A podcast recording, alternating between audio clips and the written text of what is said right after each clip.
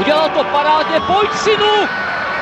Je to gól! He's got plenty of pace for Borsky. And can he find the finish? Ale neuvěřitelná záležitost! Teď to chtělo přijedat Karlově do běhu, teď to chtělo o chviličku dřív. Heinz!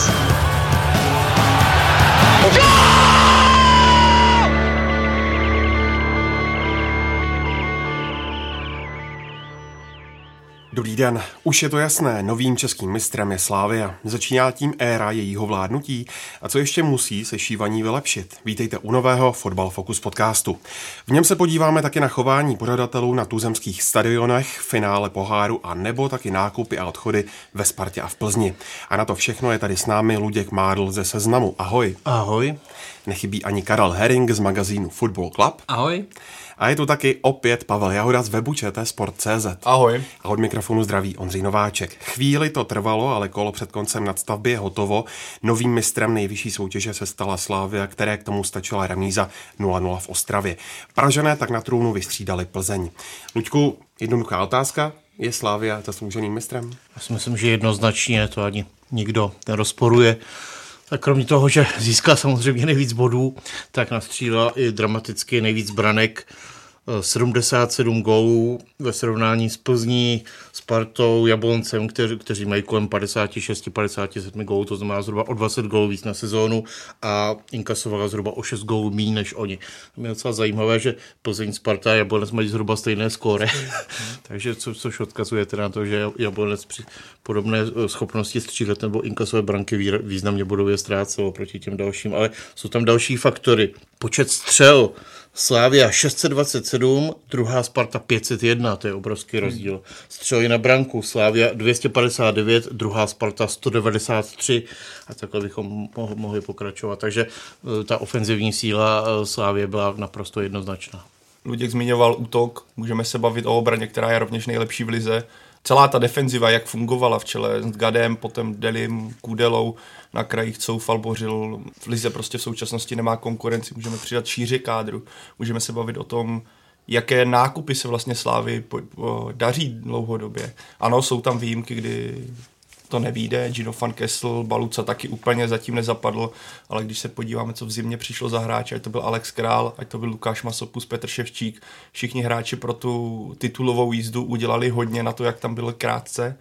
A pak je tady samozřejmě faktor realizačního týmu v čele s Jindřichem Trpišovským, který dokázal flexibilně reagovat na vývoje v utkání, vývoje sezóny. A když se podíváme, tak myslím, Slavie nikdy neměla nějakou delší sérii špatných výsledků, že vždycky, i když se jí nedařilo, ať to byla třeba zaváhání v Plzni, nebo ať to byla remíza v Liberci, tak vždycky nějakým způsobem na to dokázala zareagovat tak, aby se vrátila na tu vítěznou vlnu, takže pro mě v tomhle směru jasně zasloužený titul. Já k tomu doplním, že samozřejmě o tom se nedá vůbec pochybovat, jednoznačně zasloužený, šla zatím od začátku, k těm statistikám zajímavým, který říkal Luděk, tam ještě jsem se ráno díval, vlastně 16 střelců, samozřejmě u Slavie se mluvilo, že jí chybí nějaký 15-gólový nebo 20-gólový střelec, ale zase to pokryla tím, že prostě 16 hráčů se minimálně jednou prosadilo, takže ta šířka vlastně toho kádru nebo ta schopnost vystřídat a nestratit kvalitu nebo naopak ještě ji zvýšit, tak to hrála taky jednu z těch hlavních rolí, ale jinak je to samozřejmě, není to jenom na hřišti to, co zmiňoval zase Pavel pro změnu, tam je to, teď to ve Slavii nastavené tak, jak to v podstatě má být, to znamená nejbližší, nejužší spolupráce lidí, kteří si rozumí ve vedení, to znamená Jan Nezmar, Jindřich Trpišovský, ty si zmiňoval Gina van Kessela, ten ještě přišel za starých, tak, ale spíš jsem to uvedl jako příklad. Času. Toho, jasně, podařilo a pak se to samozřejmě přináší trenér, který ví, co chce hrát, umí to hráče naučit, umí to rychle naučit, hladový tým, takže tam se to prostě spojilo tak, jak to má, podle, když bychom brali nějaký vždycky ideální scénář nebo ideální body, podle kterých ten tým může, nebo by se měli ty kluby řídit, pokud je být úspěšný, tak tam většina z těch bodů patří fajfka.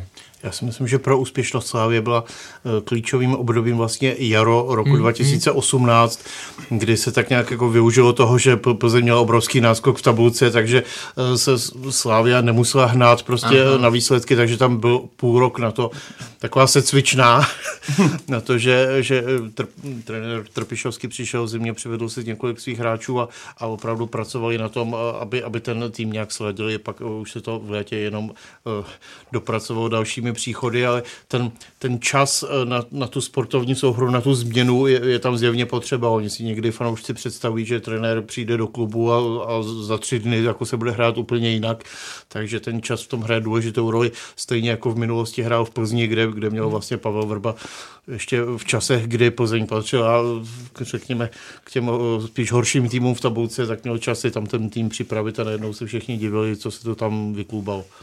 Slavia si titul uzmula po roce zpátky. Dá se, Karle, říci, jak jsou oba tituly odlišné a třeba který v tvých očích je cennější? Takhle, který je cennější, to asi by si měli fanoušci říct ze svého pohledu. Náročnější asi byl tady ten současný, nebo ten druhý, protože byť tehdy před dvěmi lety se rozhodovalo až v posledním kole, tak ten bodový zisk ani pro následující Plzně nebyl tak vysoký. Teď navíc to musela potvrdit ještě v těch dalších 4 kolech nadstavby, takže si myslím, že z hlediska náročnosti a vlastně tlaku ze strany soupeřů bych řekl, že tento.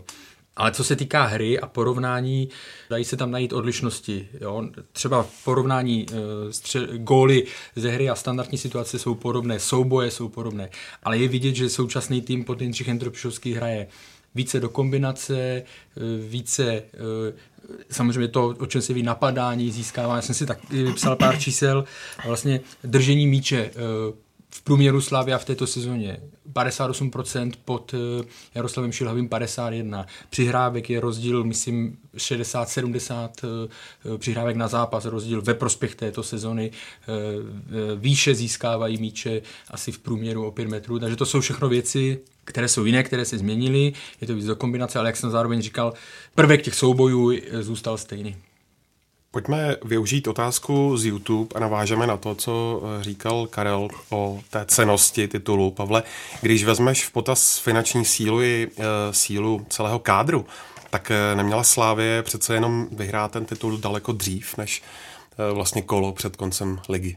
Pro mě to mělo je strašně silné. Ona samozřejmě mohla, ale kromě těch pozitiv, které jsme tady zmínili, tak Slavie pořád má své mouchy, které je potřeba vyladit, a pro mě to jsou, pravidelně jsme to tady omílali v podcastu, ať je to produktivita, nebo ať to byla finálová fáze, nebo jak se dostat do zatažené obrany, kdy Slavie vzpomeňme na zápas s Libercem, kdy to skutečně nešlo, a pro mě je to jeden faktor, který zmínil Karel, který říkal o tom, že u Slavie bylo skvělé, kolik hráčů dokázalo dávat góly.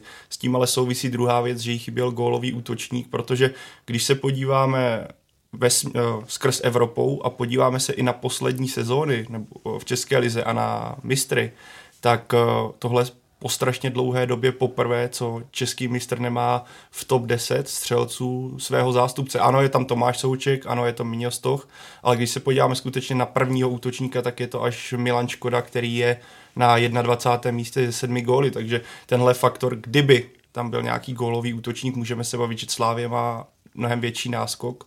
Zároveň s tím bych zmínil ještě, když se podíváme, kdo skončil druhý, byla to Plzeň, která je dlouhodobě nějakým způsobem na špici. Luděk tady zmínil, že pro Slavii bylo klíčové jaro, rok zpátky. Tohle byla vlastně první sezóna Jindřicha Trpišovského komplet. Oproti tomu jediný, kdo vlastně ze Slavii dokázal držet tempo, byla Plzeň, která naopak se ale neprezentovala příliš krásnými výkony, spíše účinnými. Takže pro mě tohle jsou takové ty dílčí faktory, které rozhodly o tom, proč Slavie neměla tak obří náskok. Ještě připočteme samozřejmě Evropu. Ty se ztrácely body při náročném programu. Když se podíváme, jak Slavie daleko došla, není se čemu divit, že občas ztratila body. Takže kdyby tohle třeba nebylo, tak věřím, že Slavie ten náskok má daleko větší. Ale že bych řekl, hele, je to strašně špatně, že Slavie nemá s těmi penězmi tak velký náskok, to ne. Když to hodně trivializuju, tak Slavie hodně zápasů, které měla podle obrazu hry vyhrát, tak zremizovala, zatímco třeba Plzeň, a dá se říct i Sparta, spoustu zápasů, ve kterých neměli na vítězství, tak je vyhráli. A je to tak, samozřejmě zase záleží, tam bylo jedno období, kdy ten náskok už byl velký, že myslím 9 bodů, pak se do toho zamotali ta pozdní fáze té Evropské ligy. Je to strašně složité říkat, jako, že to měla získat ve 26. 7. kole, nezískala ho tak brzo, na druhou stranu neviděli jsme tam jediné. Před rokem jsme viděli Plzeň s obrovským náskokem vstupovat do jara a pak přišlo období, kdy už se vlastně řešilo, jestli to opravdu získá nebo ne. Jo. Tady u té Slávy, jestli myslím, že nebyl, byť se to tam stahovalo, to manko, tak nebyl žádný nějaký velký pochyby nebo rozbory, jestli to zvládne nebo ne. Co se týká toho vylepšení nebo nedostatku, tak tam samozřejmě na prvním místě penalty. 67% úspěšnost je strašně nízká, že z 15 penalt 10 proměněných, myslím, jestli se nepletu. A druhá věc je, a to v porovnání teda, když už jsem si hledal ta čísla, v této sezóně inkasovali mnohem víc gólů ze standardních situací Slavia než pod Jaroslavem Šilhavým. Dokonce nějakých, to tady mám, 42% inkasovaných gólů bylo ze standardek, před 2 lety jenom 23%. Ona tady byla zmíněna ta únava z té Evropské ligy, to si myslím, že je opravdu nezanedbatelný faktor. Ta Evropská liga má na jaře o jedno kolo víc než Champions League. Hraje se to tam opravdu potom každý týden, když postupujete, tak ty anglické týdny na sebe volně navazují do toho World Cup, takže Slavia měla ten program opravdu nabitý a ona to je únava nejenom fyzická, ale i psychická, pořád se přelaďovat jakoby ze zápasu na zápas, a i když to teda Slavia řešila tím širokým kádrem, nakonec to víceméně všechno zvládlo, tak spoustu zápasů i díky tomu asi nedokázala dotáhnout do vítězného konce. Jako, oni to opravdu nejsou, tady v té pozdní fázi to nejsou výmluvy, že hráči jsou unavěni, teda pojďme se do Premier League. Když nebereme extrém, naprostý extrém, Liverpool s Manchesterem City, tak vezmeme si tu čtyřku, Tottenham, Arsenal, Chelsea, United, který bojovali o třetí a čtvrté místo. Všichni začali ztrácet. A oni prostě v těch posledních týdnech asi z 15 zápasů třeba vyhráli jenom 4 dohromady společně. A tam se projevilo přesně to, co říká Luděk. Cestování, zápasy neděle, čtvrtek neděle a tak dále. Takže to není jenom o Slavii nebo o českých klubech nebo o klubech ze střední Evropy. Na konci sezóny se to nakumuluje a může to dolehnout i na mnohem větší kluby. A je tam opravdu velmi nepříjemná ta věc s tím čtvrtkem. Ten hrací den čtvrtek je pro ten rytmus hrací opravdu výrazně méně výhodný než ty termíny, které jsou v lize mistrů. Takže třeba Alex Ferguson jsem říkal, tak jednu sezónu tuším Manchester United koučoval v Evropské lize a horší soutěž neexistuje, protože vytváří vlastně tenhle herní systém, který to mužstvo vlastně utaví. A paradoxně na to, co jsme teďka říkali, tak Slavii skutečně nepotkalo nějaké hluché období, že třeba v době Sevilly, kdy narazíte na takového soupeře nebo Chelsea, že byste nedokázali úplně přepnout na tu českou ligu. Nikdy nebyl takový obrovský propad, že bychom si řekli, hele, tohle je výrazný problém. Pro mě fyzická kondice je jeden z největších a nejsilnějších faktorů, které tady v té skvělé sezóně z pohledu Slavie přispěly. Když vezmeme v potaz finanční možnosti Slavie, tak myslíš, Pavle, že tenhle titul odstartuje nějakou, řekněme, dlouhodobější hegemonii sešívaných v domácí soutěži? Tak uvidíme, jak ty čínské peníze tam dlouho budou. Pokud ano a pokud ve Slavii nedojde k nějakému výraznému zemětřesení, minimálně v další sezóně bych si tipl, že bude dominovat vzhledem k faktu, že Sparta je ve stavu, jakém je. Od Plzně čekám taky pozvolnou restrukturalizaci kádru, takže Slavie má v tomhle všechno ve svých rukou a řekněme ideálně našlápnuto, pokud ještě ten kádr doplní. Můžeme se bavit o tom B, kdo v létě odejde, protože víme, že to hvězdné stoperské duo Gadé-Deli má výkupní klauzule, které jsou relativně nízké na to, jak kvalitní hráči to jsou. Pořád se skloňuje Tomáš Souček, takže tady nějaká, řekněme, kostra týmu by se mohla během léta velice snadno rozpadnout. A pokud se tak stane, tak pro Slavii v tomhle dostane určitě výraznou ránu. Zase je tady další bod, to, jak se Slavie dokáže zacilovat ty díry, jakou má finanční sílu v tomhle a jak má jasně nastavené cíle a ideu, kam chce směřovat. Takže pro mě by nebylo překvapivé, kdyby Slavie v dalším roce získala titul a jednoznačně třeba. Ona, co se týká té hegemonie, když Slavia získala na přelomu dekády vlastně 2 tituly po sobě, tak v tu chvíli to měla velmi dobře rozjeté. Sparta byla v útlumu, Plzeň ještě nebyla v úvozovkách na světě, jako tady ta aktuální. A tak to vypadalo právě, že začíná éra Slavie a poměrně rychle se to tam pak zbořilo, byly tam příliš velké investice, Raget, že jo, myslím, tady ti hráči dostávali 500 1000 korun měsíčně, což v té době bylo... Úplně se začal přestavovat kádr vlastně úplně ano, naprosto nesmyslně. No. Teď to vypadá, teď je to samozřejmě stabilizovanější, ale ten základ je a to si nemá smysl nějakým způsobem namlouvat, dokud bude současný vlastník, tak ano, nebo dokud tam budou proudit tady ty prostředky. Tady asi se nabízí rada nezbláznit se z úspěchu, což se tehdy Slávy poměrně jednoznačně stalo. Podařilo v úzovkách, přesně tak. A zároveň samozřejmě to že mají velké finanční zázemí, prostředky, to není nic jako ostudného, na to se nikdo nemusí stydět, ono je vždycky ještě důležité, je umět správně investovat, to vidíme. Na druhém břehu Vltavy. Ale myslím, že pro Slávy v tomhle dostala facku nedávno, když začala přivádět autintopy Daniho, Rotáně, prostě hráče s nějakým kreditem, ale za Zenitem. Myslím, že tohle byla lekce. Ale podmínky na to aktuálně mají vytvořené, aby tam vydrželi nějakou dobu. Tak a další věc bude, až přijde nějaký krizový moment, nějaký neúspěch, tak jak se s tím dokážou vyrovnat, prostě jestli se jim podaří odolat hysterii a nějakým prostě zoufalým řešením a jestli zůstanou stát pevně na nohách, protože ono jako vyhrávat a mávat praporem umí s prominutím každý blbec, ale vyrovnat se s krizovou situací, to už chce i nějakou zkušenost. Pořád mějme na paměti, že i to vedení Slavie jsou v podstatě nováčci, že takže i tohle se pořád musí učit. A zároveň majitel chce ligu mistrů, že jo? Tak. To bude. Tam bude ten moment, prostě pokud se nepovede třeba postoupit do ligy mistrů, tak v ten moment tam může tam nastat jako nějaká krizová chvíle, začnou tam na sebe štěkat s prominutím a tak dále, taky záleží samozřejmě na průběhu, jak to bude vypadat, ale pak potom může přijít další fáze, kde by se dostali do ligy mistrů a přejdou ti opravdu silní soupeři, no tak tam se jako může stát, že někde chytnete třeba taky 4, někde se jako nemusí povést ten zápas tak jako s Chelsea. Takže jak se potom s těmihle novými situacemi dokáže Slavia vypořádat, to bude taky důležité. Už tady nějaká jména padla, pojďme si říct, kdo z těch klíčových postav současného kádru podle vás zůstane a kdo naopak s jistotou odejde? Teďka je strašně to složité říkat, protože je i vidět, že pan Tvrdík jednoznačně dává najevo, že to chce udržet ten kádr. Jan Nezmar zopakoval, že by rádi Tomáše Součka udrželi. Otázka jsou ty výstupní klauzule u těch hráčů. Já si nemyslím, že by se hráči nějak houfně hnali ven, jo, protože už vědí teď, že mají pohárový podzim zajištěný, byť jenom v Evropské lize, nebo jenom jako u Tomáše Součka chápu, pokud bych chtěl odejít, protože opravdu je to výzva. Otázka je, do jakého klubu. Já jsem nahazoval na Twitteru otázku, kam si myslíte, že by mohl, jaký adekvátní klub pro jeho schopnosti.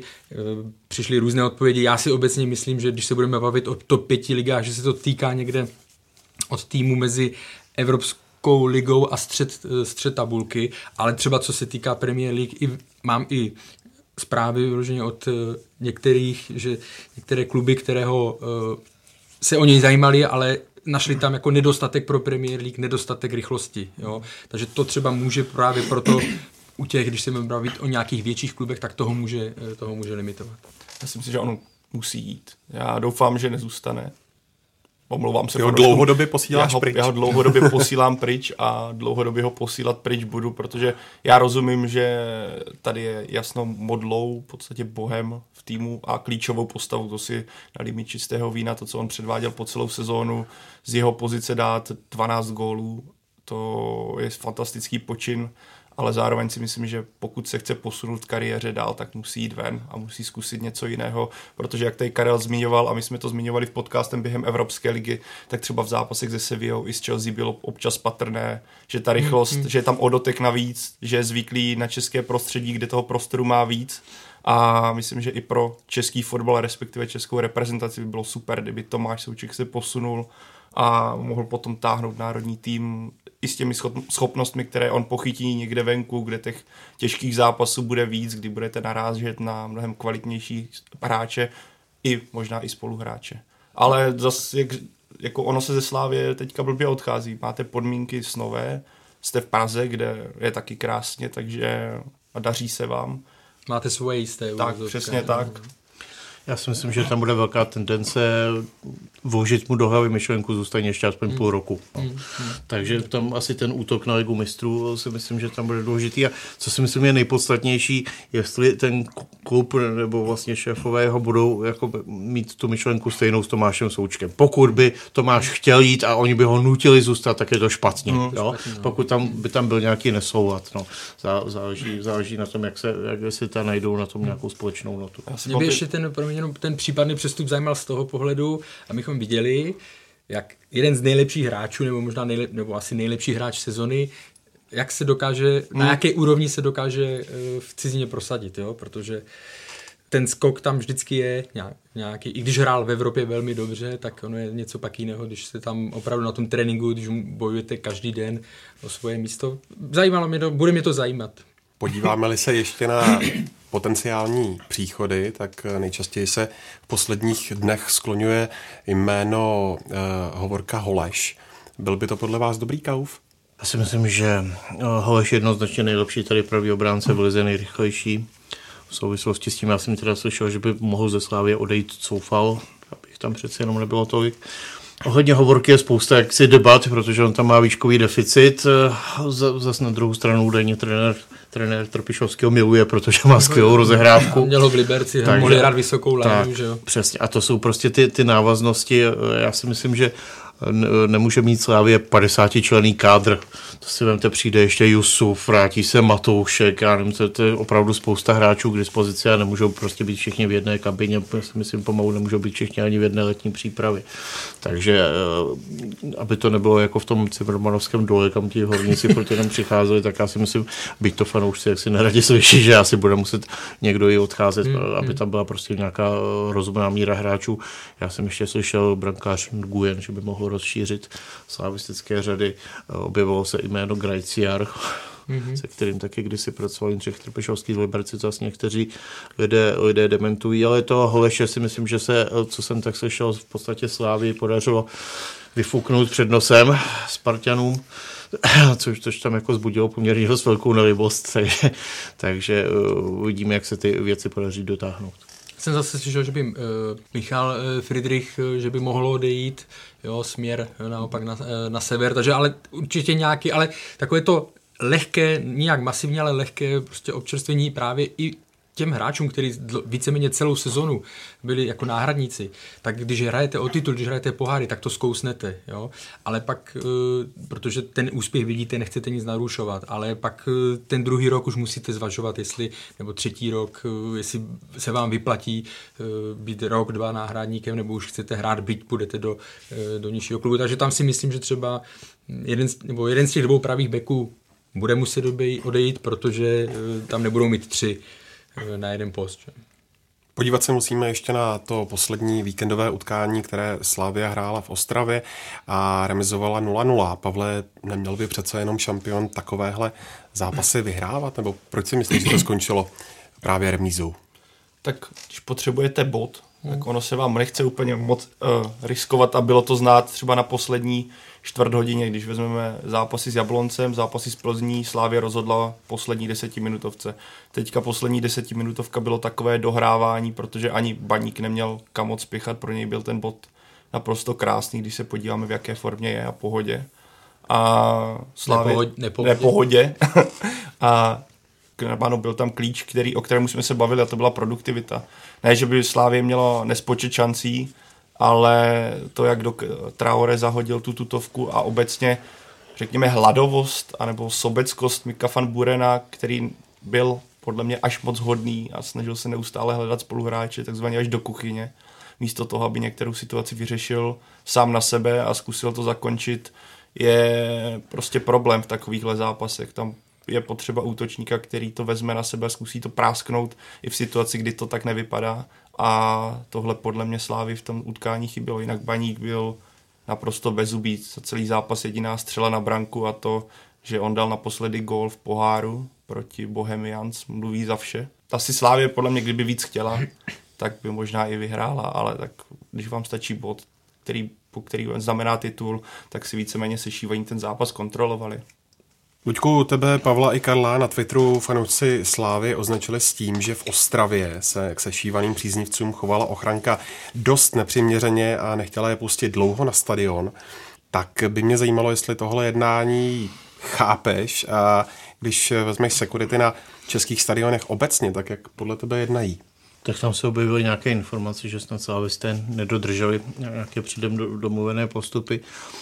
Kam nemám s tím osobní zkušenost, podotknu, možná tohle my jsme před časem v našem magazínu na Seznamu Jiná liga jsme dělali díl o fanoušcích, tak jsme vyzvali na sociálních sítích příznivce, ať pokládají otázky panu Dušanu Svobodovi, šéfovi Ligové fotbalové asociace, tak většina se jich týkala pěra, nebo termínové listiny a tak dále. A nebyl tam ani jeden jediný dotaz, já nevím, možná z několika desítek, který by se týkal téhle problematiky. Tak z toho mi tak nějak vyplývá, že to asi není úplně věc, se kterou by se ti fanoušci snad potkávali prostě každý týden, protože pak by se možná z nich někdo na to zeptal, takže možná je to mylný pocit, ale tady z toho bych vyvozoval, že asi to prostě spíš byla ojedinělá záležitost.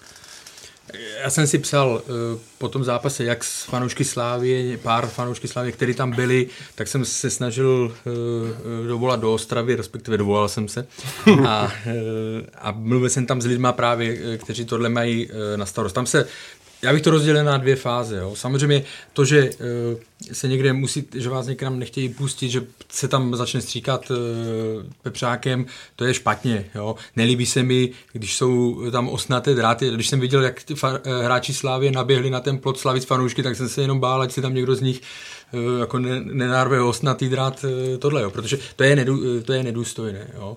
A stejně tak jako ten postup, a tím neříkám, že to je všude, že jako fanoušci nemůžou být jenom prostě na základě toho, že jsou fanoušci a jedou ven, braní jako chuligáni a jako kriminálnici. Jo? Musí být braní normálně. Ale na druhou stranu ostravská verze, a teď říkám, že to je verze těch lidí, kteří to mají v Ostravě na starost, je, že byla jasně daná dohoda, že nejdřív se pustí fanoušci a pak teprve půjde choreo. Jo, které oni prohlídnou, byli domluveni, že jim ho vpustí, že jim ho prohlídnou to choreo, aby právě zjistili, kdyby náhodou tam někdo chtěl něco pronášet a tak dále, tak aby měli nějakou řekněme, záchranou páku, nebo teď neumím najít to správné slovo.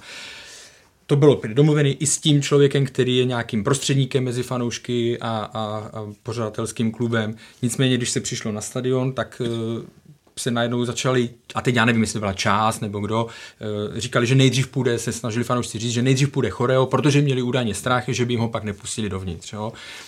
Baníkovci tvrdí, že udělali víc ústupků než normálně, že to choreo třeba bylo připraveno z normálního papíru, hořlavého, zatímco jindy, nebo je normální praxe, že takzvaný máslový papír, aby tam byl nějaký ten prostě prvek, kdy to tolik nehoří, nebo nehoří. Takže jo, Baníkovci tvrdí, že udělali několik ústupů, že to bylo jasně dohodnutý a že to porušili někteří fanoušci Slávie. Jo. A pak samozřejmě následovalo, už to začalo eskalovat, protože byly zavřené nějaké vchody, pak to tam postupně se teprve procházelo. Takže ona vždycky někde ta pravda leží uprostřed, není to tohle. Jo. Ale, a proto už jsem to říkal i v minulosti. Jo. Nemyslím si, že by fanoušci jako takový byli nějaký velký problém aktuálně českého fotbalu. Jo. Na druhou stranu, tak jako kluby, tak jako, řekněme, vedení fotbalu, tak i fanoušci musí udělat nějaké ústupky, pokud chceme, aby to fungovalo, aby to nefungovalo bez nějakých velkých problémů. Protože zase pak se můžeme přesunout z Ostravy na Spartu, co se stalo na Spartě, jo, a těžko se pak může někdo zase hájit, že to se stane, že to bylo prostě jako chyba, nebo nějak nechyba, že to byl prostě idiot, který to tam hodil.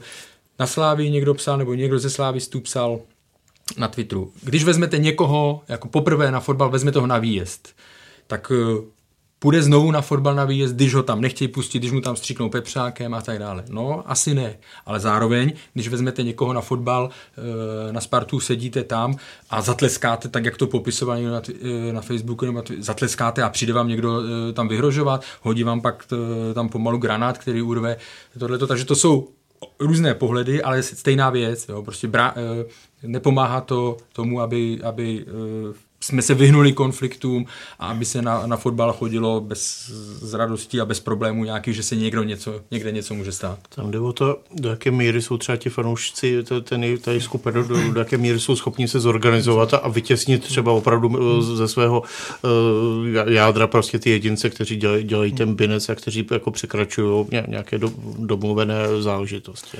Kluci tady řekli přesně, já jenom dodám tomu, co nakousil už Karel. Já naprosto nechápu, jak můžou být na těch stadionech ty žiletkové osnaté dráty. Já jsem si pamatuju, že jsem na to reagoval, je to tak rok, kdy to bylo, jsem to viděl v Karviné, kdy jsem si to uvědomil, že to něco takového vůbec je. A já si, když si představím, že jsem ten fanoušek... Tam to jsou přímo Valdice. Tak, no. Když člověk jede z Prahy do Karviné, dá si teda trip přes celou republiku, pak ho otáhne kordon na stadion, kde je v sektoru, kde jsou vysoké ploty a nad tím žiletkový ostnatý drát, bych si připadal jak base, protože něco uděláte, může vás kdokoliv v podstatě zmydlit, což mně přijde naprosto strašné tady tyhle. Já vím, že už na Spartě už to není, na Slávii to není, bohužel tady to je, ale jak zmínil Karel, je tam i to B, takže ono se na sociálních sítích teďka strašně byla diskuze, jak jsou pořadatelé špatní, ale ono je vždycky potřeba slyšet oba názory, aby si člověk vytvořil ten vlastní. A jako já chápu, že když jste tam před bránou čekáte a teď vám tam začne někdo stříkat, tak samozřejmě víme, kdo dělá tu pořadatelskou službu, že to nemůže být někdo, kdo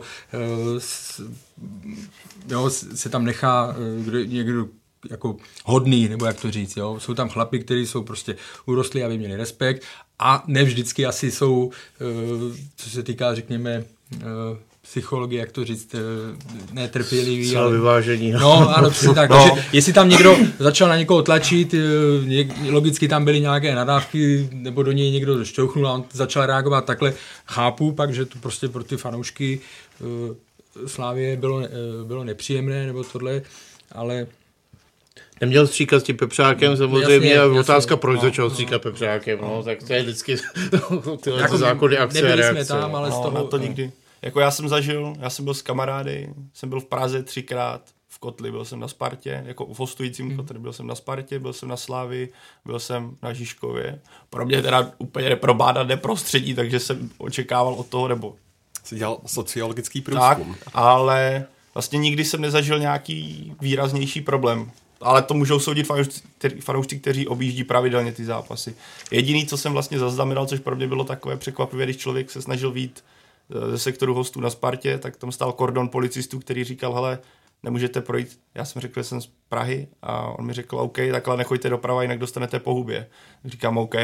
A šel jsem doleva na pivo. Ale zároveň s tím vím, že na Žižkově zase vytáhli si fanoušky policisté na základě nějakého kamerového záznamu. Nevím, co přesně ti lidé udělali, si tam něco vhodili nebo něco řvali nebo něco.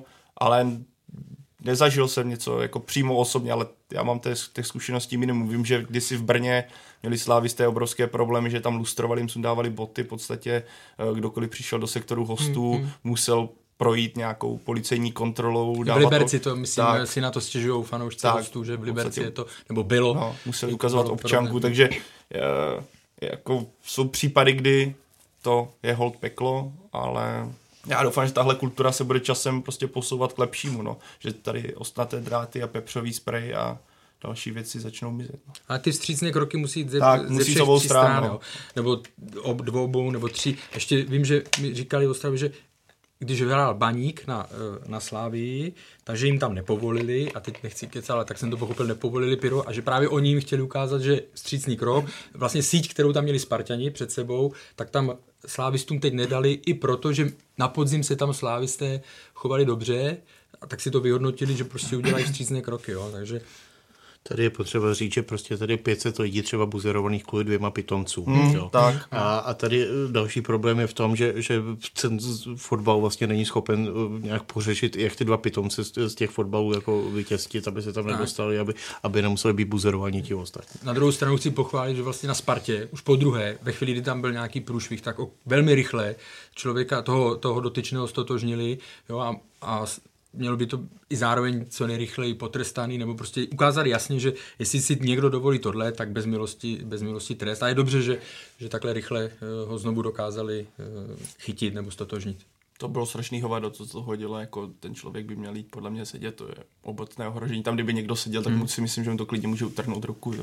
Jako když vám to urve 2 umělohmotné sedračky z betonu, tak kdyby tam skutečně někdo seděl, přistálo mu to na klíně, tak potěž pambu. Tak ve válečném filmu. No.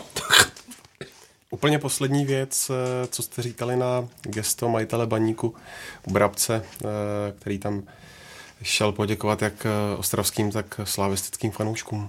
Já nevím, kolik těch slávistů tam v tu chvíli bylo. A tak Václav Brabec pro Baník udělal to v podstatě hodně.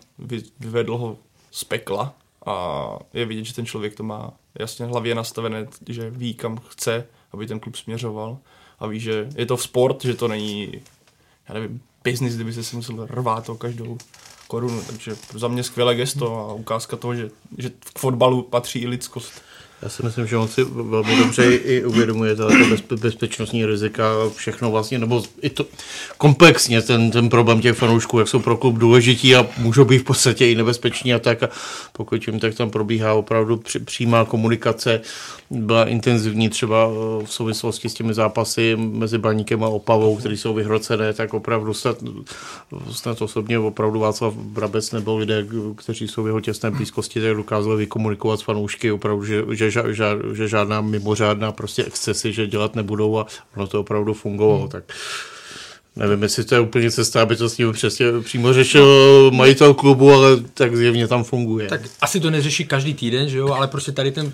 Průběžná nějaká komunikace. Tvrdík taky, že vlastně teďka několikrát publikoval. To si myslím, že třeba tady ten, ať už krok pana Brabce nebo vystupování Jaroslava Tvrdíka, to si myslím, že tohle třeba chybí Spartanům, jo, protože tam máte majitele, které všichni víte, že existuje, ale co se týká kontaktu s lidmi, kontaktu prostě s širokou veřejností, spartanskou, tak je paní Kolombová, jo, prostě nevidí to, samozřejmě, nemusí být na sociálních sítích, Václav Brabec taky není na sociálních sítích, nebo o tom nevím, ale mluví s těmi jde, setká se s fanoušky, tak dále. Pan Tvrdík, to je úplně, že jo, extrém, co se týká komunikace, jo, a tak dále. Ale to si myslím, že pro ty fanoušky je strašně důležité, že ten jejich hlavní boss je, řekněme, že to není někdo, kdo žije úplně někde mimo jejich realitu, ale že je s nima. Jo. A to si myslím, že u Sparty, nebo Spartě, neříkám, že hodně chybí, ale je to znát i právě ve vztahu potom fanoušci klub. A tady potřeba zmínit teda u tohohle B, že ono se vám líp bude jednat s fanoušky, když se klubu daří, což je Slavie, no. A což je Baník, který Václav Brabec vyvedl z toho, kdy byl Baník kousek od sestupu, kousek od bankrotu, od černého scénáře. Úplně si nejsem jistý, jestli kdyby Daniel... Ale tak ono je to, jak sám říkáš, Daniel Křetínský už je na tom obláčku pro Spartany asi dlouho, ale nejsem si úplně jistý, že kdyby teďka začal on sám přímo jednat, jak by to fungovalo. Spíš si myslím, že když vidím často jednání spartanského kotle, tak úplně nevím, jestli by to fungovalo. Ale máš pravdu. Teď už možná ne. No. Teď už asi ne. Ale kdyby se dařilo, věřím, že se s tou masou pracuje jinak, než když se trápíte a předvádíte, co prostě se teďka děje na Letné. Vlastně z hlediska norem by v každém klubu měl být jeden prostě nějaký činovník na kontakt a styk s fanoušky, takže kde to funguje asi líp, někde míň, třeba výborně se to pochvalovali v Liberci, asi se dobře pamatuju, tam Tomáš Černogorský nějakým způsobem zastával tuhletu pozici.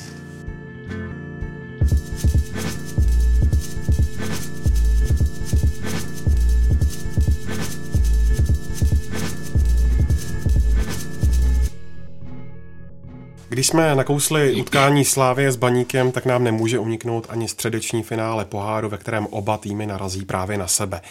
Tak Karle, kdo je favoritem na výhru a proč? Já než začnu mluvit o favoritech, tak navážu na to, čím jsme skončili.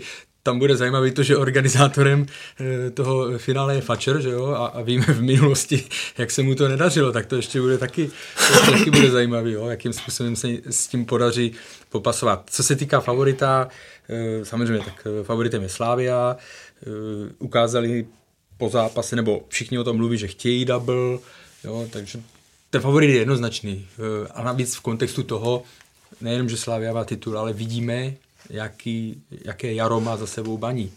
Baník je ve finále poháru, což je pro ně super, ale v lize je to velmi šedivý, nebo špatné jaro, přestali střílet úplně góly. V poháru ta cesta pro Baník je super, na druhou stranu víme, že s Libercem, přes Liberec přešel Baník i kontroverzním gólem Milana Baroše. V semifinále měl Baník štěstí, že narazil na Bohemku, která v té době už se určitě víc soustředila na ligu. To bylo potom losování pana Pauliho. Ne?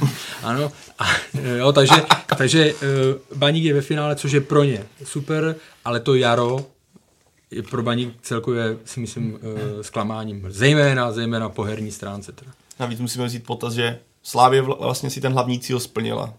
Jde do toho zápasu v poklidu, má titul, může přidat k tomu tu třešničku, kterou by strašně ráda, ale kdyby se, řekněme, nepodařilo, tak se svět nezhoroutí. Baník má úplně klíčový zápas sezóny, ke kterému všechno směřuje a nedopadnou to, tak je ve Slezsku, myslím, velké mrzení a připočtu tomu, Karle, to, co zmínil ty, nejenže se Baníku teďka na jaře nedaří, ale když se podíváme, když Baník jede mimo vlastní stadion, tak na jaře 8 proher a jediná remíza na Dukle, kde to vlastně Baník hasil ještě během toho utkání, kde prohrával, takže pro mě... A to byl první jarní... No, to bylo první jarní utkání, kdy to ještě uhráli bod. No a pak ta série těch... A když vezmeme, že fakt poslední gol, který Baník dal, byl Bohemce v poháru a skončilo snad 1-0 a od té doby nic. Uvidíme, jestli teďka třeba bude hrát Milan Baroš, byl teďka na lavičce, jestli to bude takový ten žolík na pohár, který by to měl oživit tu útočnou fázi, ale myslím, že to utkání má jasného favorita, to je Slavie. No, Baník je ten motivovanější. No, jako je určitě motivovanější. Může to přinést i přímý postup do skupiny Evropské ligy. Oni vědí, ano. No, vědí, co se hraje, samozřejmě, kterému může pomoct Arsenal Evropské ligy. Na druhou stranu víme, že když tohle pohárové finále vyhraje Slavia, potom finále Evropské ligy Arsenal, tak jde do Evropské ligy napřímo Sparta ze 3. místa České ligy, no a Baník nakonec může mít prázdné ruce, no tady jde o to, že ten finalista poháru nebere nic. Pak se o otázka, zase můžeme hypotetizovat, kdyby se do té Evropské ligy dostali, tak jestli by na to nebyli stejně nepřipraveni jako Zlín, který to v podstatě tak jako srazilo to evropské tažení, je to otazníku je milion. Jako tady v tom případě platí pozor na to, co si přeješ, jo? Protože ty kluby opravdu nejsou ještě, nebo Baník, tehdy Zlín, nebyl připravený. Zlín pak musel nakupovat, musel rozšířit kádr, to vám zase nabourá nějakou, jednak jsou to investice, byť tam získáte peníze, ale nabourá vám to nějakou chemii v kádru a tak dále. Dostanete se do zápasového programu čtvrtek, neděle a začnete v tom mít guláš. Takže někde nezbíráte vítězství. Nezbíráte vítězství zase. Olomouc vlastně ta ani do základní skupiny nešla. Odehrála dobře pod letní kvalifikaci, byť nepostoupila. A taky jsme viděli, že se jí pak ten podzim nevydařil. Myslíte, že se Baník šetřil a bude to utkání vypadat jinak? Tak je to takový, hrajete dva zápasy za sebou, z nich v jednom vám o nic nejde a v tom dalším hrajete o život, tak asi to tam trošku někde vzadu v hlavě máte, myslím si. A Baník podle sestavy teď se Slaví se úplně nešetřil. On dělal změny, v Jablonci udělal změny, ale teď vlastně kompletní obrana čtyřka byl Holzer, teď není ve formě, byl Filo ve středu, jo, samozřejmě tam útočníci Kuzmanovič, jo, ale jinak si nemyslím, že by podle sestavy, že by se šetřil. No, a Baník asi nemůže ani hrát moc jinak. Já si myslím, že bude vycházet z pevné defenzivy, která proti Slavii fungovala bez směs, až na pár momentů a bude se muset snažit prosadit nějakého breaku, protože síla Slavii a síla Baníku je obrovsky rozdílná, takže hrát otevřenou partii proti Slavii by byla sebevražda. Bylo to znát hlavně, když se vrátím ještě k tomu zápasu, že Slavie to tím, jak se snažila neustále kombinovat, se snažila vytáhnout si Baník dopředu a rychlým nákopem na Van Burena překonat tu defenzivu, která byla jinak zatažená. A tohle, kdyby Baník otevřel tu defenzivu, začal hrát proti Slavii, řekněme, vabank na vysoký pressing, tak si myslím, že by za to byl tvrdě potrestaný, protože ty rychlostní hráče Slavie má a víme, jak ráda ona hraje na nějaké rychlé kontry, rychlé protiakce do otevřené obrany. A myslím, že tam taky svoji roli může hrát to, že Slavia získala v neděli titul tam asi úplně nebyl dodržen pitný režim v minerálkách a tak podobně, tak uvidíme, kolik toho hráči Slavie naspali. A je tam i to, že oni teda cestovali do Ostravy, zpátky z Ostravy, teď pojedou do Brna, přece jenom ten Baník do Olomouce, omlouvám se. Takže tyhle ty vzdálenosti tam hypoteticky můžou hrát svoji roli ještě s tou kocovinou a tak dále, tak uvidíme, jak se to ve výsledku všechno sečte. Akorát, když to zlehčím, tak Baník se musí vyhnout penaltám, jo? Protože Slavia sice není 100%, ale víme, kdo tam už za tu sezonu ty penalty kope a Baník kopal jednu jedinou a tu nedal, jestli jsem se díval správně na ty statistiky. Ale jako čistě teoreticky tohle finále by mohlo být skutečně finále s velkým FO, protože za prvé na sebe narazí a ta super, atmosféra bude skvělá. Já věřím dokonce, že by tam mohlo být i vyprodáno. Snad. Nebo asi tam nějaký místečka budou, ale ty kotle budou asi zaplněné a víme, že asi v současnosti v České lize není lepších kotlů, než ten, co má Baník a ten, co má Slavie, takže tohle pro i nezaujatého fanouška myslím, že by mohlo nabídnout skvělou podívanou. Ale tam už se objevili, jestli mi psali fanoušci, nechci jít ani do jednoho fanouškovského tábora a do těch neutrálních zón už lístky nebyly prostě před 10 dny, takže tam zase Fatscher si to bude rozdávat těm svým okresním tajemníkům. No a tam bude zajímavé sledovat právě zase přístup obou kotlů, protože jak jsem říkal, zodpovědnost za tenhle nese Fatscher, že za tohle, že můžou pak samozřejmě dostat pokuty a tak dále, ale... Už si je udělovali, ano, sami sobě. Vlastně. Ano, Fatschery už si uděloval pokuty, no, takže tam to bude... Já jenom doufám, že to prostě proběhne, že se budeme bavit zase po zápase o fotbale a o super kulise a ne řešit věci okolo. Na sítích proběhly i nějaké zkazky o tom, že by tam mělo dojít k nějaké, řekněme, bitce security. Víte o tom něco? Nevím. Jestli to něco takového bude, tady tohle... vracení se někomu něco, to je takový jako dětinský, no, tak ale... Tam budou jiný sekuritáci. No, ne, fakt nevím, to vlastně to. Jako být sekuritáka za to, že sekuriták, to je to stejný mezi fanoušky. Luděk to zmiňoval, v každé skupině fanoušků se nějaký tupec najde, to stejné platí pro security, takže to, že máte jedno tupého sekuritáka, přece neznamená, že budu mlátit sekuritáky jen tak z principu. No. Tak jako jestli jo, tak někdo to nemá v hlavě srovnaný i dobře, no. No a já ještě připomenu, že přímý přenos tohoto utkání Slavie Baník odvysílá ČT Sport ve středu od 18:55.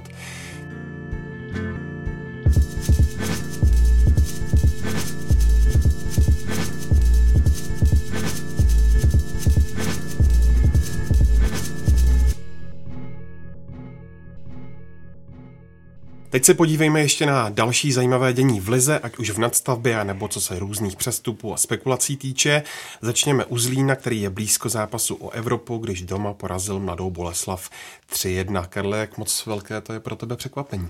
Tak hotovo ještě není, ale překvapení, ten první výsledek je určitě, nebo i celkově ta cesta Zlína tím playoff, no tak...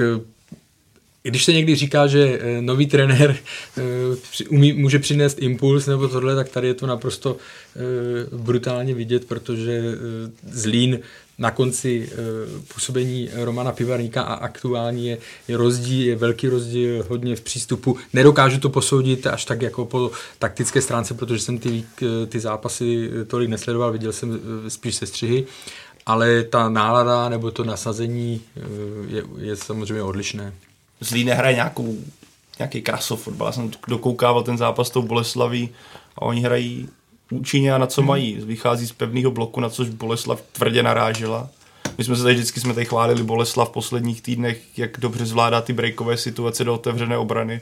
Zlín byl na to skvěle připravený a ty nákopy, které lítaly do defenzivní liny, on dokázal skvěle spacifikovat. Mně se líbí, že ten trenér dá šanci mladému stoperovi a teďka mě vypadlo jméno. Cedidla. Tak, a nebojí se pro takovéhle zápasy, které pro Zlín můžou být víceméně klíčové pro zbytek sezóny, se nebojí takovému klukovi dát šanci. Bráníte Mešanoviče, bráníte Komličenka a stejně on ho tam postaví a zvládne to na výbornou. Takže tohle je pro mě skvělý příklad toho, jak se dá pracovat s mladými hráči.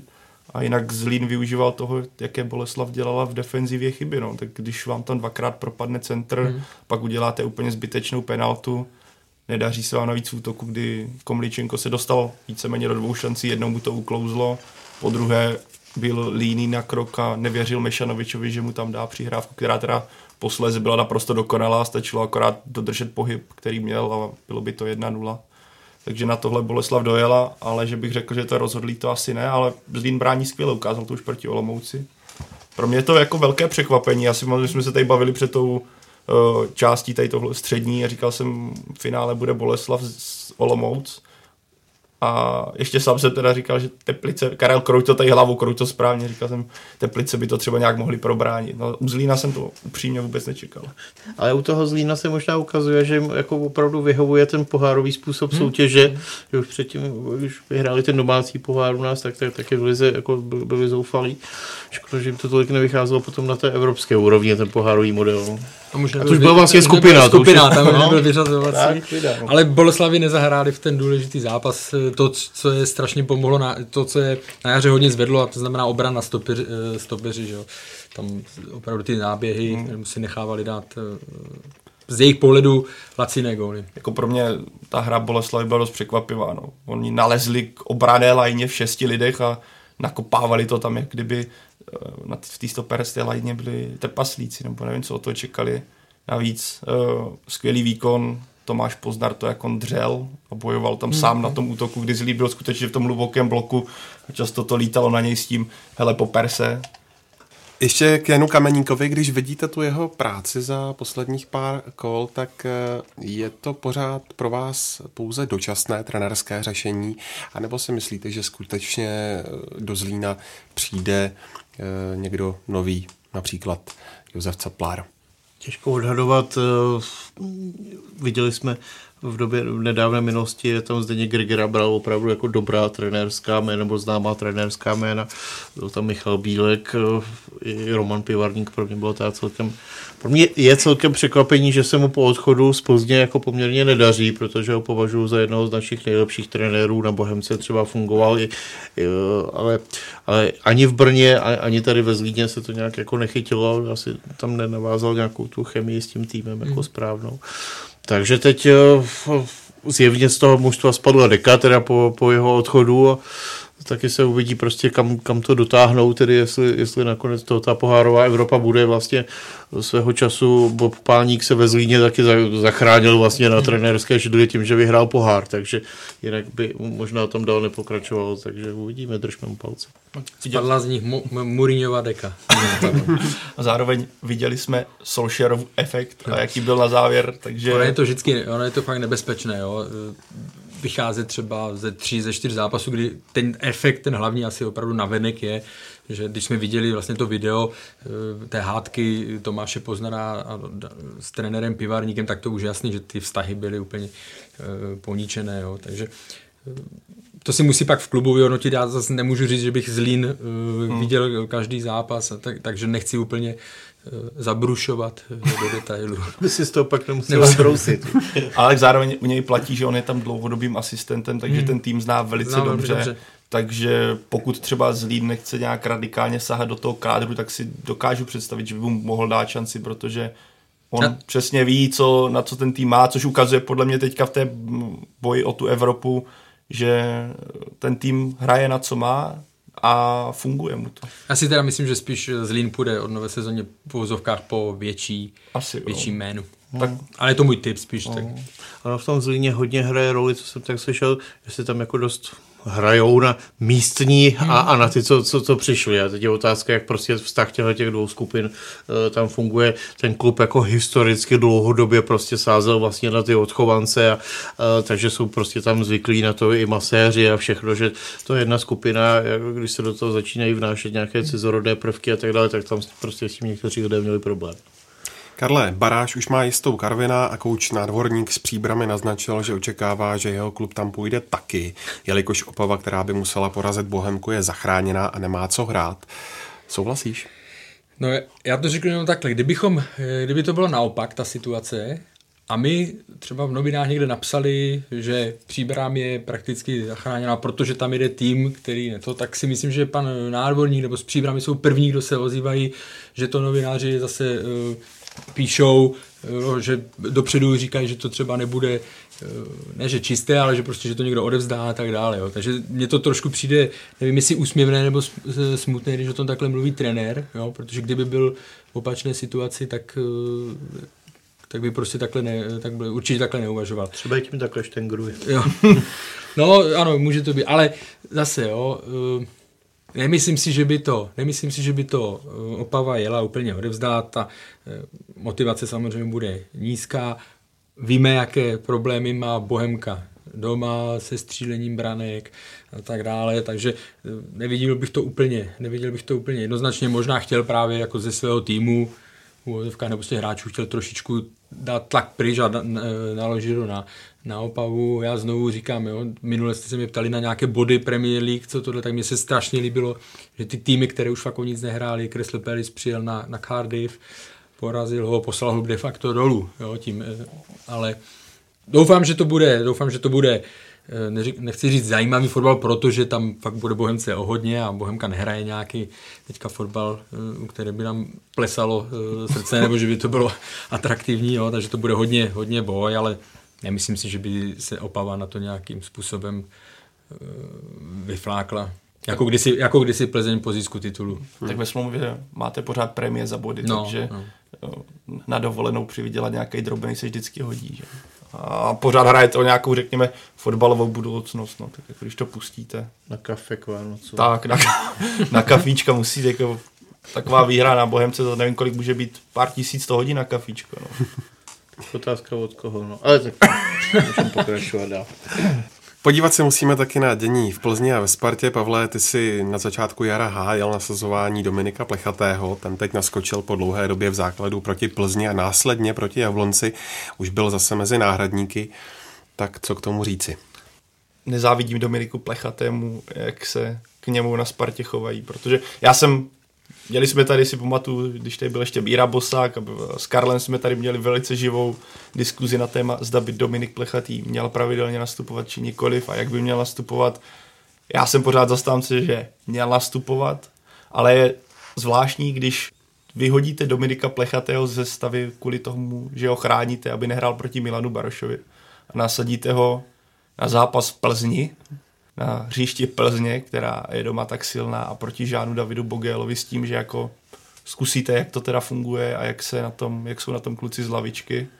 Sparta tam předvedla teda úplně tragický výkon, kdy mi to přišlo, jak kdyby tam měla prostě prohrát, ale to je druhá věc. Faktem je, že Dominik Plechatý tam nepodal určitě zářný výkon, faktem mi ale nepřišlo, že by měl být vyhozený ze sestavy s tím, když nemáte o co hrát a chcete ho zkusit, tak mu nedám signál po jednom utkání, hele, tam se ti to nepovedlo, my ti nedáme důvěru. Tak mu měl trenér dát šanci znovu v Jablonci a s Jabloncem tak doma a tím by ukázal, hele, nepovede se ti zápas, my ti věříme, uvidíme, jak to bude vypadat. Takhle vůbec si nedokážu představit, co se teďka musí hrát, nebo co se muselo dít zase v hlavě Dominika Plechatého, když dostanete 4-0 v Plzni a trenér vás vyhodí okamžitě ze sestavy.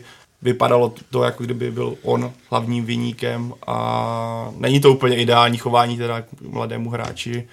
Je tam jistá určitě nedůvěra a pro mě je to zklamání. On podle mě v té situaci, kdy Sparta nemá o co, tak měl znovu hrát. A pokud teda ho měli někde zkoušet, tak to mělo být doma proti Jablonci, kdy hrajete na domácím hřišti, ne venku v Plzni, kdy to je úplná sebevražda pro kohokoliv, a pokud tu sebevraždu chcete udělat, tak mu ukažte, že ho respektujete a věříte mu, dejte mu šanci znova na domácím hřišti. Tohle pro mě je jako nepochopitelný tah a samozřejmě se to vrátilo na to téma, ke kterému se neustále o kterém jsme tehdy diskutovali. Já z toho cítím, že vlastně i ve vedení Sparty v tomhle jakoby nemají jasno a to se prostě shodne spousta lidí, je v úvodovkách ve Spartě do toho kecá příliš mnoho lidí, takže prostě jednu chvilku získají navrch zastánci toho, aby Plechatý hrál a pak ti druzím řeknou, vidíte to, takhle to nejde, jo, takže pak je otázka, jestli ta sestava určuje trenér, nebo sportovní ředitel, nebo prezident, nebo kdo, ale mělo by to mít asi nějakou jednotnou linii a ne dvakrát takhle,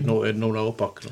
Jako pro ně to musí být složité v tomhle směru, to je jasný, já se vrátím i k tomu, co jsem říkal na začátku jara, pro ně je to obrovský výkonnostní skok a nejsem si, a vůbec mu to nezazlívám, ale nejsem si jistý, jestli teď je svou úrovní připravený na Spartu. On hrál na podzim ve Vlašimi, na začátku nehrál, pak se dostal do sestavy, odehrál dobré zápasy, ale pořád je velký rozdíl, jestli hrajete dobře, nadprůměrně ve Vlašimi a jestli to stačí na Spartu. Tam je taky důležitá věc, že on je velmi talentovaný a předtím měl zranění. Jo. To znamená, že když začal naskakovat do Ačka Sparty, tak slyšel jsem hlasy, že zrovna to nebyla optimální fáze, kdy si ho tam vytáhli, protože zrovna měl Kosta karty nebo něco takového, ale tam prostě najít ten optimální moment v té kariéře toho mladého hráče, kdy ho nasadit, takhle vytáhnout. A speciálně je velmi obtížné, speciálně teda ve Spartě, kde prostě se vám nepovede jeden zápas a je tam zvykem vás prostě škrtnout na věky takových hráčů, které Sparta jednou vytáhla a ono se jim to úplně nepovedlo, ale mě škrtli úplně nebylo srdně a oni se někde potom za 2 roky v nějakých jiných klubech jako ukázali, že na to opravdu mají, tak takových případů je spousta. Tím já nemyslím, že nemá kvalitu na to, že by nemusel někdy hrát v předním nějakém klubu. Já teď mluvím o současné nebo v téhle sezóně. Jo. O tom skoku má pořád před sebou, že je mladý opravdu. Pro ně to bude těžká, jako zatěžkávací zkouška, nebo je tady to jaro z pohledu mentální stránky určitě. No. Ono, když něco vepředu se tam pokazí Holešek nebo Drchal, tak se tak nestane. U toho stopera je to bohužel fatální záležitost, takže v tom ohledu to mají ti hráči vlastně z té defenzivy mnohem složitější.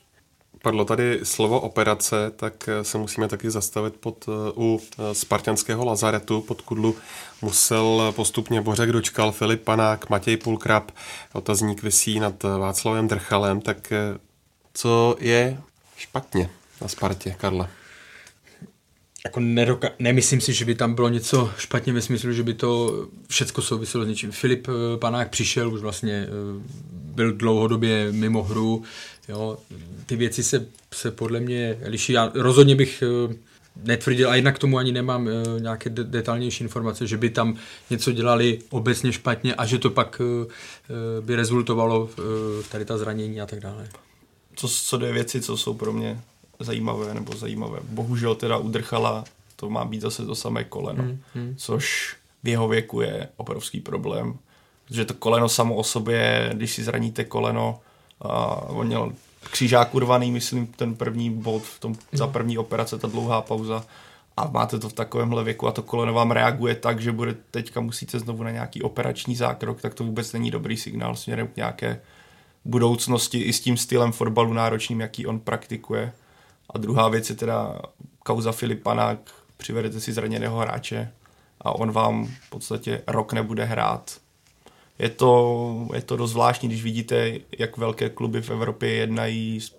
Vždy si vzpomenu Patrikši, který byl v podstatě oznámený jako jasná posila Juventusu a kvůli nějaké srdečnímu, lehkému problému nakonec to nedopadlo. Teďka je v AS Řím naprosto v pořádku. Ale vidíme, že i takové obchody se stopnou úplně ve finálové fázi a Sparta koupí zraněného stopera, který minimálně rok nebude hrát a Bůh ví, v jaké fázi se nebo formě se vrátí. Je to takové hodně, tohle je pro mě hodně zvláštní, že se rozhodnete jít do takového rizika. No. A jenom co se týká těch mladých hráčů, já prostě neměl jsem žádné jako konkrétní informace, ale myslím, že u Václava Drchala je vidět, jak se musí opravdu velmi, velmi opatrně nakládat s těmi mladými hráči směrem do naší ligy, do fyzické ligy, jestli už je na to připravený. Adam Ložek je naprosto mimořádný ukaz, ty souboje zvládá a tak dále. Ale prostě Václav Drchal si udělal to koleno 2 měsíce poté, co hrál, nebo nevím přesně kolik, ale jestli v té době to jeho tělo už bylo připravené na takovou dlouhodobější takovou zátěž, jo? Protože samozřejmě talent to je obrovský, čich na góly má, to dokázal, ale tady ty zdravotní problémy vás můžou opravdu dostat hodně dolů. Tady se asi dá hovořit o nějakých obecných věcech, že když dochází k nějaké reoperaci něčeho, tak to znamená, že za prvé se buď ta první operace nepovedla, anebo za druhé, že se uspěchal návrat prostě, nebo neproběhla dobře ta rekonvalescence. Ale to vidíme třeba u Václava Kadlece, prostě, který marodí, já už nevím, jak strašiluje dlouho. Další věc je, u Panáka samozřejmě Sparta přímo věděla, že si bere zraněného hráče, ale třeba se traduje to, že když si pořídila teda ta Labenheima v té době nejdražší posilu úplně v historii klubu, takže u něj snad vůbec neproběhala lékařská prohlídka. Takže se pak jako všichni strašně divili, že se tak jako brzy odrovnalo, v podstatě přijel se zraněním, takže to jsou asi nějaké standardy, kterými se pořád to české fotbalové prostředí odlišuje od té opravdu elity. Tam to funguje tak, že opravdu do Anglie, Itálie, Německa, Francie tam prostě neprodáte hráče se zdravotním problémem, protože spousta z nich jako teda míří někam do Řecka nebo do Turecka nebo do ligy k nám. A je otázka, proč je tady někdo podepíše. To byl Dani to samé, že? Ten se vědělo, že měl kolena, to myslím, byli, co měl úplně zničený. A je pravda, zrovna, a nedávno jsem to četl, že vlastně, a teď nevím, jestli se to týká Liverpoolu nebo kterého klubu, že tam opravdu projíždějí i tu historii zranění dopodrobna, jo? A jakmile se tam objeví nějaké dlouhodobější, nebo jakmile je tam hráč, který je náchylnější na zranění, tak prostě ho nepodepíšou, protože oni vědí, jaký náročný styl Liverpool, když se budeme bavit, jak náročný styl hraje a tak dále. A zároveň si podívejme, v téhle sezóně Liverpool, zranil se jim Gomez, že jo, to je jeden hráč, pak tam ještě někdo vypadl, ale jinak vlastně ta kostra nebo taková ta 12, ta vydržela celou sezonu bez nějakého většího zranění. To se právě mluví o tom, že tenhle výběr hráčů dlouhodobě neměl, nebo na tohle hledisko nehleděl Arsenal a proto měl neustále pod Wengerem prostě 10 hráčů na marotce. Už začínají být takové ty faktory, které potřebujete ke kvalitnímu fotbalistovi. Nějakou píli, talent a předpoklady na zranění, protože když vaše tělo není dobře stavěné, můžete tam mít nějakou výchylku, která vám extrémně natahuje šlachy a něco takového. Vidíme, že v moderním fotbale, kdy to je tak extrémně fyzicky náročné, když se podíváme na Karlu zmíněný Liverpool, tam mít nějaký drobný problém, tak prostě skončíte. A bude hůř, jako vidíme to, jak hráči odpadávají pravidelně, vy jste teďka Sparta. No a na druhé straně to je taky nejspíš první posila Sparty. Na Letnou míří norský pravý back, doufejme, že zdravý, Andres Windheim. Je to dobrá posila, Karle? Vůbec to nedokážu říct, to bych lhal. Rychle jsem se díval včera na jeho statistiky, vlastně za Malmö nastupuje na jaře pravidelně, hrál zápasy i Evropské ligy, takže tam musel nějakou kvalitu předvést. Uvidíme, jakým způsobem, taky mu bude trvat samozřejmě, než se tady zaraptuje. Otázka je, jak moc je to dobře, že vlastně přichází ve chvíli, kdy ještě oficiálně se neví trenér Sparty. Jestli si dobře vzpomínám, tak Čivič nebo Vukadinovič přišli krátce podepsaní po sezóně a Sparta ještě neměla trenéra, přišel Andrea Stramaccioni, začala jeho revoluce a vlastně ti hráči věděli, nebo bylo jasné, že si nekopnou. Jo. Takže tohle je nějakým způsobem riziko, ale třeba jestli už to bylo konzultováno s novým trenérem, tu informaci ještě nemám. Každopádně přejme mu hodně zdraví, štěstí, vítáme ho v lize, ale pro Spartu určitě platí, kdyby si pořídila Holeše, tak ten by se prostě tady na prostředí adaptovat nemusel, bylo by to všechno jakoby jednodušší. Zase na druhou stranu, aspoň bude mít Sparta ty 2 Švédy, kteří si snad jistě pomůžou. A jednak tohle, a jednak potvrzuje se, a teď nevím, jestli použít slovo trend, jo, ale už jsme to tady taky probírali, vím, že na Slávii to před časem taky řešili, že vlastně jestli hledat ty typy z jihu, anebo víc ze severu pro tu naši ligu. Jo? Prostě jsou odolnější, jsou silnější v soubojích, nebo jsou zvyklejší na tady ten fotbal, takže i oni budou potřebovat čas tady na adaptaci, ale je to jedna z cest a uvidíme, jak moc se bude dařit. A cenově akceptovatelné. A vyzařuje to nějak, jakože Sparta se zaměřila na ten severský prostor nebo na ty severské ligy, protože už to není očividně jenom náhoda, když přivedete Carlsona a přivedete teďka tohle pravého beka, nebo pravděpodobně ho přivedete, tak my jsme to tady kdysi zmiňovali, že české vrcholové kluby by se měly zaměřit právě na nějaké sondování mimo toho československého rybníčku. Vždycky se zmiňoval Balkán, který je akceptovatelný, to samé platí o tom severu a ukazuje se, že Sparta se vydala tímhle směrem.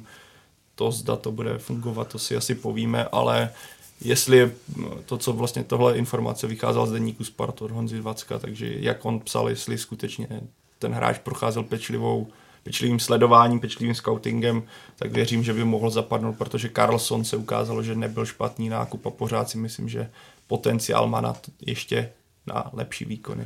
Tady se ukazuje, že ta rumunská stopa přišla i odešla se Zdeňkem Šťastným a ta skandinávská stopa je asi jednoznačně spojitelná s bratry rosickými. No, podívejme se ještě do Plzně, tam už přišel nebo přijde Adam Hloušek a zároveň taky byl oznámen příchod Lukáše Kalvacha z Olomouce. Je to dobrý nákup, Karle? No tak já si myslím, že mnoho lepších hráčů na tu pozici by si z České ligy, by si Viktoria Plzeň nepořídila, jo, jako když budu mluvit reálně, že samozřejmě. Protože on patří do takové té top 5 těch defenzivních záložníků, jo, i co jsem se díval do dlouhodobých statistik této sezony, tak samozřejmě na špici je Tomáš Souček, je tam vedený i Kanga, který většinu sezony, že ho hrál na té je tam Patrik Hrošovský a tak dále, tak to jsou samozřejmě hráči ještě jiné úrovně, ale pro Olomouc on je klíčová pozice, klíčový hráč. Když nemohl hrát, on teda hrál většinu, ale když nemohl hrát, tak ta ztráta samozřejmě byla znát. Jednou, myslím, ji zaskakoval v nouzi na stoperu, takže je to hráč, který prostě umí vyplnit ten střed. Jediný, co jsem se u něj díval, co se týká v porovnání právě třeba s Patrikem Hrošovským a dalšími okolo té skupiny, má míň, tak řekněme, přihrávek do pokutového území, klíčových přihrávek má míň, když to porovnám s Patrikem, dneska jsem nabitý číslama, přihrávky klíčové, jo, 1,79 Patrik Hrošovský na zápas, Lukáš Kalbach 0,85, jo, do pokutového území 2,8 ku 1,63, to znamená, ten rozdíl tam je a on spíš v té první desítce patří v tomhle k podprůměru v rámci první desítky, jo, Lukáš Kalbach. Takže třeba to bude muset nějakým způsobem změnit, upravit, možná to se upraví i tím, že ta Plzeň hraje, už neříkám ultraofenzivní fotbal, ale je ofenzivnější týmem, takže, ale jako z pozice toho, jak je tady výběr v České lize, tak si myslím, že Viktoria nakoupila dobře, nebo že to může být velmi dobrý přestup. To jsme my v minulém století říkali, k gólu to od něj nevede. A je to očividně, přijde mi takový signál na to, že se v Plzni připravují na to, že Patrik Hrošovský v létě řekne poslední s Bohem plzeňské. Tak u něho, on musí taky říct poslední s Bohem Plzni, protože už je tam strašně dlouho. Strašně. No a další zastávka Genk, je to podle vás správná volba? Dopadne-li to tak? Tak ono se mluví, že jo, jenom, nebo to padlo, jako ta, nevím, jak je to reálný, ale já vím, že tady teď po to, co Slavia vyřadila Genk, hlavně v odvětě jednoznačně, tak je taková tendence ten Genk podceňovat, jo, ale on bude hrát Ligu mistrů, protože vyhrál belgickou ligu, jo, tak jako nevím, proč bych ho měl nějakým, jestli je belgická liga horší než naše, to bych neřekl, bude hrál by Ligu mistrů, takže a je to takový ten postupný krok, já bych v tom neviděl, jako těžko si můžeme myslet, že by opravdu hráči z České ligy tečli do top 5 týmů, některé z těch top 5 lig. Mně se to tak skoro tvářilo, tam to měl Patrik Hrošovský top formu i v některých zápasech ligy mistrů. A byl po lize mistrů, přesně proti AS Řím, Israel Madrid tam zahrál výborně, takže v ten moment se tam hovořilo o týmech Premier League, ale jako ruku na srdce Jaro měl, bych se skoro dalo říct, příšerné, tak si myslím, že když i ten Genk jako mu dopadne, takže bude docela rád. A když jsme viděli, jak Genk hraje pěkný fotbal, tak já si myslím, že by neprohloupil, kdyby tam šel, protože rád Ligu mistrů hrát tak atraktivně, jak hrál Genk, a tak by on do té zálohy mohl skvěle zapadnout s těmi schopnostmi, co on má. No a teď je otázka, jestli u Lukáše Kalvacha bude ještě Pavel Vrba. Já jsem si ještě, vzpomněl Lukáše Kalvacha. Pro mě je strašně zajímavá, nebo spíš záhada, u Olomouce, u hráčů ze Sigmy, vychovaných v Sigmě, jak oni mají problém, když přejdou do jiného klubu, kde je třeba větší tlak, větší konkurence, jak mají problém se tam prosadit. Ať už začnu Tomášem Přikrylem. Tomáš Hořava asi taky se čekalo víc. On jako je tam dlouho, ale ten jeho progres nebyl, že odešel Jan Navrátil. Michal Pospíšil, že který... Přesně tak, odešel Jan Navrátil do Liberce, že tam se neprosadil, je ve Slovácku, Petr Ševčík, on tam měli zranění, ale taky mu to trvalo, jo, takže to třeba je pro mě taková záhada, jak oni jsou vychováváni jako technickým fotbalem směrem dopředu s balonem, jo, hračičky takový, tak pak když jdou do ostřejší konkurence, tak tam mývají problém se prosadit. A teď zopakuju tu otázku. A můžeš ještě přidat Radakoviče, který v podstatě jako není. Ale to úplně, není jako škola. Tak, ale jako DNA vyvinul se v podstatě tu hvězdu stoperskou díky té olomoucké DNA a ve Spartě na to nedokázal zatím navázat. No. A teď už můžeš navázat, že jsem Karlovi do toho ještě navázal. Děkuji ti, Pavle. Směřuje to podle vás k tomu, že Pavel Vrba obšťastní spartanské fanoušky? On je obšťastňuje teda dlouhodobě svými názory, já si myslím, že... Já si použil nějaké jiné slova. Pokud ten dotaz měl znít, jestli Pavel Vrba bude trénovat Spartu, tak můj názor je takový, že by mě to překvapilo víc, než kdyby mi dneska odpoledne zavolala zpěvačka Rihanna, jestli bych s ní šel na kafe. No, Luďku, ale... myslím, že tohle přirovnání bych zařadil mezi jedno z top 5, který jsem v životě neslyšel. Ale jsi viděl na Instagramu ten příspěvek Neymara, jak se fotil s Rihanou nebo co? Ne. Z toho, co zase prosakovalo v minulých dnech, Václav Bílek byla první varianta, tam je zase problém s jeho, prostě jestli by opravdu do toho šel, rodina a tak dále, stěhování, ale já jsem to tady říkal, že mě by to strašně překvapilo, teď už nevymyslím nic lepšího než Luděk na přirovnání. Asi nepůjde. Ale mě by to překvapilo, kdyby tam Pavel Vrboša, ale není to nesmysl, ta jednání tam probíhají nebo probíhala, jo, jako takže to, co by to vyvolalo, jako byl by to trenérský přestup desetiletí nebo byl masakr. Ale já si to furt nedokážu představit, ale jakože to tam nějakým způsobem po jedné linii jede, to ty informace ze zákulisí jsou. No, popišme si tu situaci. Pavel Vrba je, asi řekněme, není ani v komfortní situaci ve Viktorii Plzeň, tam jsou zjevně rozhádání, prostě to nefunguje nějakým způsobem, jak by to fungovat mělo, takže vztahy mezi panem Vrbou, panem Šátkem a všemi tam zainteresovanými jsou narušené. Je tam zjevně vidět, že prostě já to pořád avizuju už asi 5 let, že s Limberským a spolu se to dál nebude dát hrát a teď už teda opravdu asi zjevně to došlo na nějakou hranu, kde už tihle lidi budou muset být vyměněni. Teď je otázka, jestli Pavel Vrba, který prostě s nimi prožil ten celý život, tam je teda schopen je odstřihnout a nebo jestli připraven začít opravdu budovat ten kádr asi není správné slovo od nuly, ale zásadním způsobem ta sestava by se asi měla opravdu značně obměnit. Ví se, že prostě s nimi jednal Baník Ostrava otevřeně, tam mzdové nároky, platové nároky asi Pavla Vrby jsou zatím mimo možnosti Baníku, když srdcem by ho to tam táhlo. No a s tou Spartou, tak když jako si zapřemýšlím, proč by jako měl nebo neměl jít do Sparty, tak je to tam samozřejmě výzva vést jako největší tady klub, ale prostě historicky jsou tam ty vztahy napjaté. Už před časem, snad když se nějak vracel z Ruska nebo kdy to bylo, tak se hovořilo o tom, že měl tehdy schůzku s panem Kotalíkem. Pan Kotalík mu měl tehdy nabídnout jako směšný plat 250 000 korun, to je v podstatě urážka, jako to jenom, tak jsme se sešli, aby jsme mohli fanouškům říct, že jsme s váma mluvili a aby jsme mohli říct, že jste nás odmítnul. Takže tohle jsou věci, které si ty lidi pamatují. No a hlavně je pan Vrba zvyklý pracovat v tom minikolektivu s panem Šátkem, s panem Myslivečkem ve 4 lidech a ví velmi dobře, že tohle přesně ve Spartě nefunguje.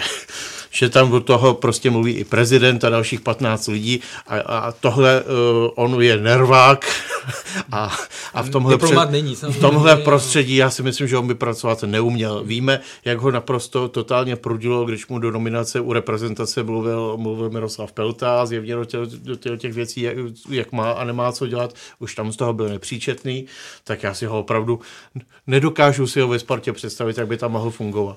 A ještě nezapomínejme, že tam bude pro něj jeho stále i láká návrat do ciziny, mluví se tam o něčem, že by zase ruská liga, protože ono jazykově tam je nějaké. Myslím si, jak nějakou takovou nabídku dostane, tak půjde prostě tam, je to pro ně nejjednodušší volba. Dělat peníze na závěr. Jako nepřekvapilo by mě, kdyby po sezóně teďka to tak dopadlo třeba, ale myslím, že ve Spartě do Sparty by si donesl příliš velký batůžek věcí, které by ho mohly semlít. Úplná tečka na závěr. Po 11 letech skončil v Bordeaux Jaroslav Plašil. A já se přiznám, že mě vždycky bavil, i když byl dost často za své výkony v reprezentaci kritizován, tak vás poprosím o pár vět k jeho výkonům a k tomu, že vlastně tak dlouho byl kapitánem v Bordeaux. Já bych řekl jednu větu. Nejméně doceněný hráč reprezentace za poslední dobu, který takový, jak si fanoušci vždycky vyberou jednoho fotbalistu, na kterého padá hněv, když se nedaří, tak to byl Jaroslav Plašil. Pro mě nezaslouženě to, co on předvedl v reprezentaci. A jakou on má kariéru, kolik mu je vlastně teďka? Ježiš, já jsem se na to na to, že hraje v 37 francouzskou ligu, co by za to spousta českých fotbalistů dala. Takže pro mě jenom moje oblíbené klišovní slovo klobouček. Já jenom teď to bude vyznívat, že samozřejmě, když někdo končí, tak to je tendence myslet na to pozitivní a jako tohle, ale já musím zmínit, já jsem to říkal. Ne, jako, napsal jsem i pár blogů, kde jsem se nad tím pozastavoval. Mně to v první řadě bylo líto, jo, že prostě hráč, který ve Francii udělal zanechal takovou stopu v rámci svých klubů, tady ta nějaká chemie, prostě on a reprezentace ne vždycky fungovala, měl tam velmi dobré výkony, měl tam nějaké slabší výkony, ale zase vím od spoluhráčů, bavil jsem se o tom kdysi s Tomášem Rosickým, bylo to vidět strašně na zápase v Nizozemsku, který Češi vyhráli, že na konci kvalifikace.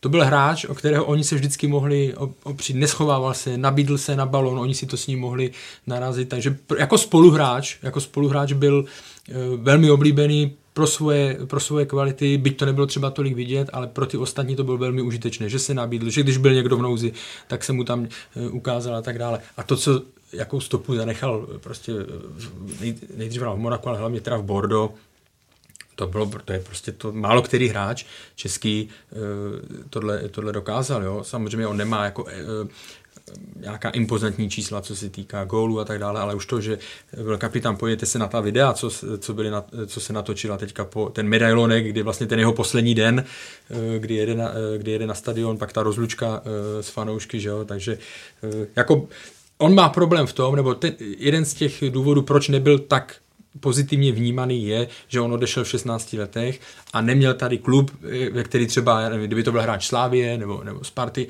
tak tam by našel u těch fanoušků zastání. To znamená, že ty diskuze, ty debaty by byly, řekněme, 50-50, zatímco takhle vlastně nikdo si k němu nenašel nějaký blížší vztah, protože odešel takhle brzy. Já myslím, že to mělo nějaká ta odtažitost, trochu dvě linky. Jednak to, že on většinu té reprezentační kariéry odehrál v takové té éře Michala Bílka, která jako nebyla úplně z nejúspěšnějších, takže si to lidé tak nějak s tím spojovali, že ten herní styl jako jim úplně neimponoval. A no a druhá věc, co Karel jako nakousnul, že on odešel brzy do té Francie.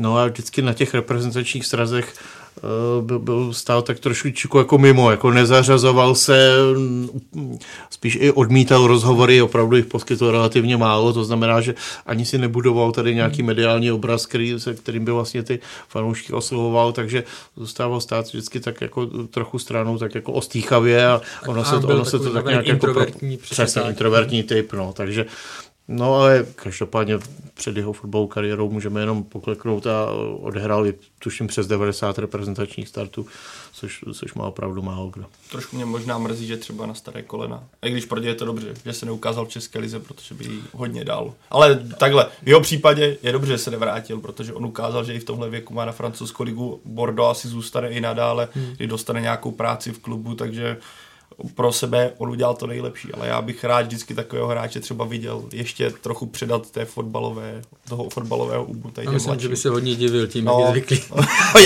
To je ta druhá věc. Jo. On si myslím, že s tou mentalitou byl, a teď to opravdu nechci, aby to vyznělo nějak špatně, on byl trochu možná víc Francouz než Čech. No.